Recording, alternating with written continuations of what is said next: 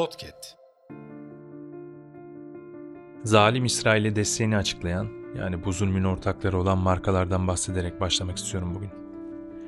En önde Starbucks koydum. Çünkü bildiğiniz gibi Starbucks özellikle de gençlerin uğrak yeri oldu. Ve yani pervasızca hiç dikkat etmeden sabahtan akşama kadar gençler burada vakit geçiriyorlar. Yani bu da bir nevi aslında bağımlılık gibi oldu gençler için. Ve yine bağımlılık yapan McDonald's, Burger King, hamburgercileri artık içlerine ne katıyorlar bilmiyoruz ama bunlar da bağımlılık yapıyor.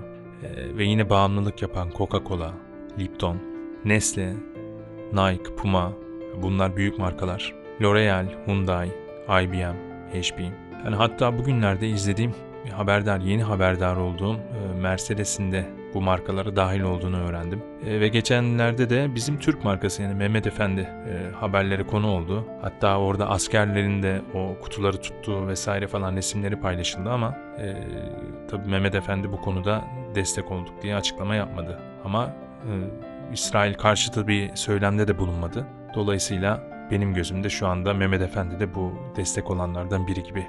Birazdan duyacağınız rakamların hepsinin başına en az diye ekleyebilirsiniz. Çünkü her geçen gün şehit sayısı ve tahribat inanılmaz biçimde artıyor.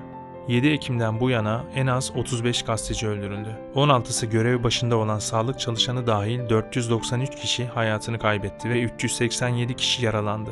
4104'ü çocuk, 2641'i kadın, 397'si yaşlı olmak üzere en az 10.000 Filistinli İsrail tarafından şehit edildi. En az 25.000 kişi de yaralandı. Milyonlarca insan evinden edildi. 25 ambulans kullanılamaz hale geldi. 12 hastane ve 32 sağlık merkezi hizmet dışı kaldı. 47 cami, 3 kilise ve 203 okul yerle bir edildi. En az 190.000 konut kısmi zarar görürken 29.000 konut tamamen yıkıldı ve enkaz altında en az 2.000 kişinin olduğu yönünde ihbarlar alındı.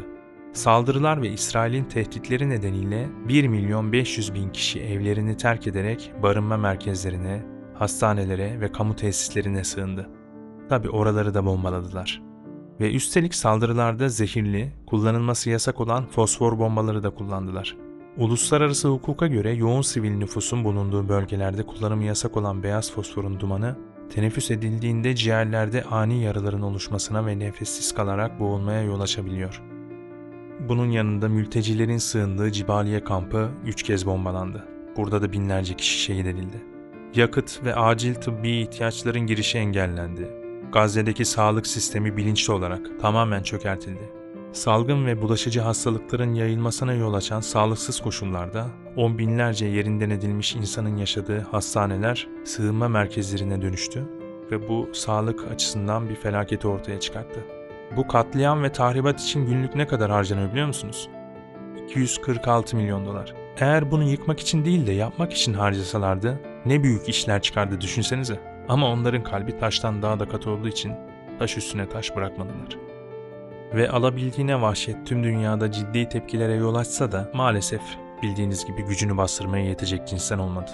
Yani şöyle düşünebilirsiniz aslında. Size tekme tokat saldıran birine parmağınızın ucuyla dokunsanız hisseder misiniz onu? Bu onun gibi bir şey oldu işte. Bir de İsrail'in arkasında duran o zulmün ortakları yok mu? Allah'ın gazabı ve azabı hepsinin üzerine olsun. Biz onların ürünleriyle oyalanıyoruz ama onlar umursamadığımız şekilde cebimizden çıkan paralarla bombalıyorlar. Ve can yakmaya yetim, öksüz, eşsiz, çocuksuz, evsiz, barksız, paramparça olmuş nice kalpler bırakmaya devam ediyorlar. Bizler rahat içinde oturuyoruz ama onlar rahatsız edilmeye devam ediyorlar. Masumların kanını akıtanlara karşı yapmamız gereken çok şey var aslında. Ama en azından gücümüz yettiğince kalben ve bedenen boykot içerisinde olmamız gerekiyor. Bu aslında keyfiyet olmaktan çıktı yani bir zorunluluk gibi oldu artık. Bunu şöyle de düşünebilirsiniz. Bugün o topraklara doğrulmuş silahlar yarın ülkemize de dönecek. Bugün rahat koltuklarımıza yaslanıp TV'den dizi izler gibi izlediğimiz bu acı manzaralar yarın bizim de gerçeğimize dönüşebilir arkadaşlar. Çünkü bu bir toprak savaşı değil, din savaşı. Bunu o ağzı salyalı bu adamların açıklamalarından rahat bir şekilde anlayabiliyoruz zaten. Boykot dediğimiz şey anlık, aylık veya yıllık değildir aslında. İnsanın ömrü boyunca inancı gereği gösterdiği sağlam bir duruştur, bir davranış biçimidir diyebiliriz. İçki satan marketlerden alışveriş yapmayarak, Rabbimizin rızası için onun rızasına uymayan şeye karşı saygısızca davranan kurumlara gösterdiğimiz tepki de sağlam bir Müslüman duruşu, bir boykottur aslında. Sadece yerli malını kullanarak bütün yabancı mallarda boykot edilebilir ve edilmelidir. Zaten sonuçta dünya onların yanında olduğu için, yani genellikle, özellikle bunu vurgulamak istiyorum. Dünya içlerindeki yaşayan insanlar haricinde, yani o boykot eden, işte dışarı çıkıp da tepki gösteren o insanlar dışında hükümetleri şu anda İsrail'in yanında, Amerika'dan tutun da diğer ülkelere, yani onlara destek verenlerden bahsediyorum ve sessiz kalanlardan da bahsediyorum. Sadece İsrail malı kullanmamakla bu iş olmaz.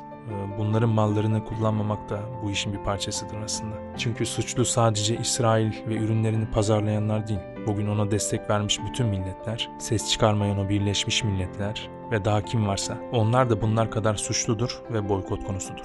Onların açtıkları yerlere gidilmemeli. Onların kurduğu bu düzenin alabildiğince dışında kalınmalıdır. Üretebiliyorsak o da çok güzel olur. Ama bilinçli bir tüketici olmak da boynumuzun borcudur. Ha bir de keyfini bozmayan, dünya yansa umurunda olmayan asalak tipler vardır ya. Onları etkileyecek bir şey henüz icat edilmedi. Bırakın onlar yesin içsin oyalansınlar. Kendilerine de bir zarar dokunana kadar sakın ellemeyin onlara. Ama bir gün onlar da feryat edecek hale gelirse de siz duymayın onları. Oralı bile olmayın. Starbucks, en çok şubesi Türkiye'de bulunan bir firma ve İsrail'e açıktan destek veriyor. Hatta Mescid-i Nebevi'nin çıkışında bile adamların şubesi var. Bizleri öyle kötü alıştırmışlar ki sanki onlar olmasa yaşama şansımız yokmuş gibi bir psikolojinin içerisine sokmuşlar. Çıkması zor gibi görünen ama oldukça basit bir şekilde. Şunu bilmeliyiz ki dünyada tek kaliteli üretim yapan bu zorbalar değil. Ülkemiz bütün her şeyi üretir haldedir ve kalitelidir. Belki severek kullandığınız ama ismi yabancı olan o ürünlerden de Türk ürünleri var. Saymak isterdim de bununla vaktinizi almak istemem. İnternetten birçoğuna çok hızlı bir şekilde ulaşabiliyorsunuz. Biz el birliğiyle yerliye dönmeyi başarabiliriz. Hem ekonomiye katkı sağlamak açısından da son derece önemli bu. Gerçeklerin dışında lütfen kalmayalım. Yani bu neme lazımcılık ya da bana necilik olayları var ya, bu asalak kafası arkadaşlar, bunları bırakalım. Olup bitene karşı duyarlılığımızı koruyalım. Gücümüz kalben protesto etmeye olduğu gibi bedenen de protesto etmeye yeter. Masuma atılan her bombada, atılan her kurşunla izimiz olmasın. Yarın kıyamette Yüce Allah'ın huzuruna çıktığımızda her şeyden sorguya çekileceğiz. Bu hafife aldığımız şeyler büyük dertler açabilir başımıza. Dikkat edersek bizim için hayırlı olur. Onlar ürünlerinin fiyatlarını yarı fiyatına çekiyor olabilir. Buna aldanmayın. Yani açgözlülük yapmayın arkadaşlar. Ülkemizde bütün ürünler var ve sayısız. Yani istediğinizde, istediğiniz yerde, istediğiniz zamanda ulaşabiliyorsunuz. Tezgahlarda da en ön sıralarda yer alan, etrafa zehir gibi saçılan bu ürünleri almadan da inanın çok rahat bir şekilde hayatımızı idame ettirebiliriz. Merak etmeyin, çözüm her zaman var. Çözümsüz kalmadınız ve kalmayacaksınız. Alternatifiniz her zaman var. Dert edecek hiçbir şey yok. Buna inanın. Boykotu küçümsemeyin. Boykot, kapitalizme geri vites yaptırır.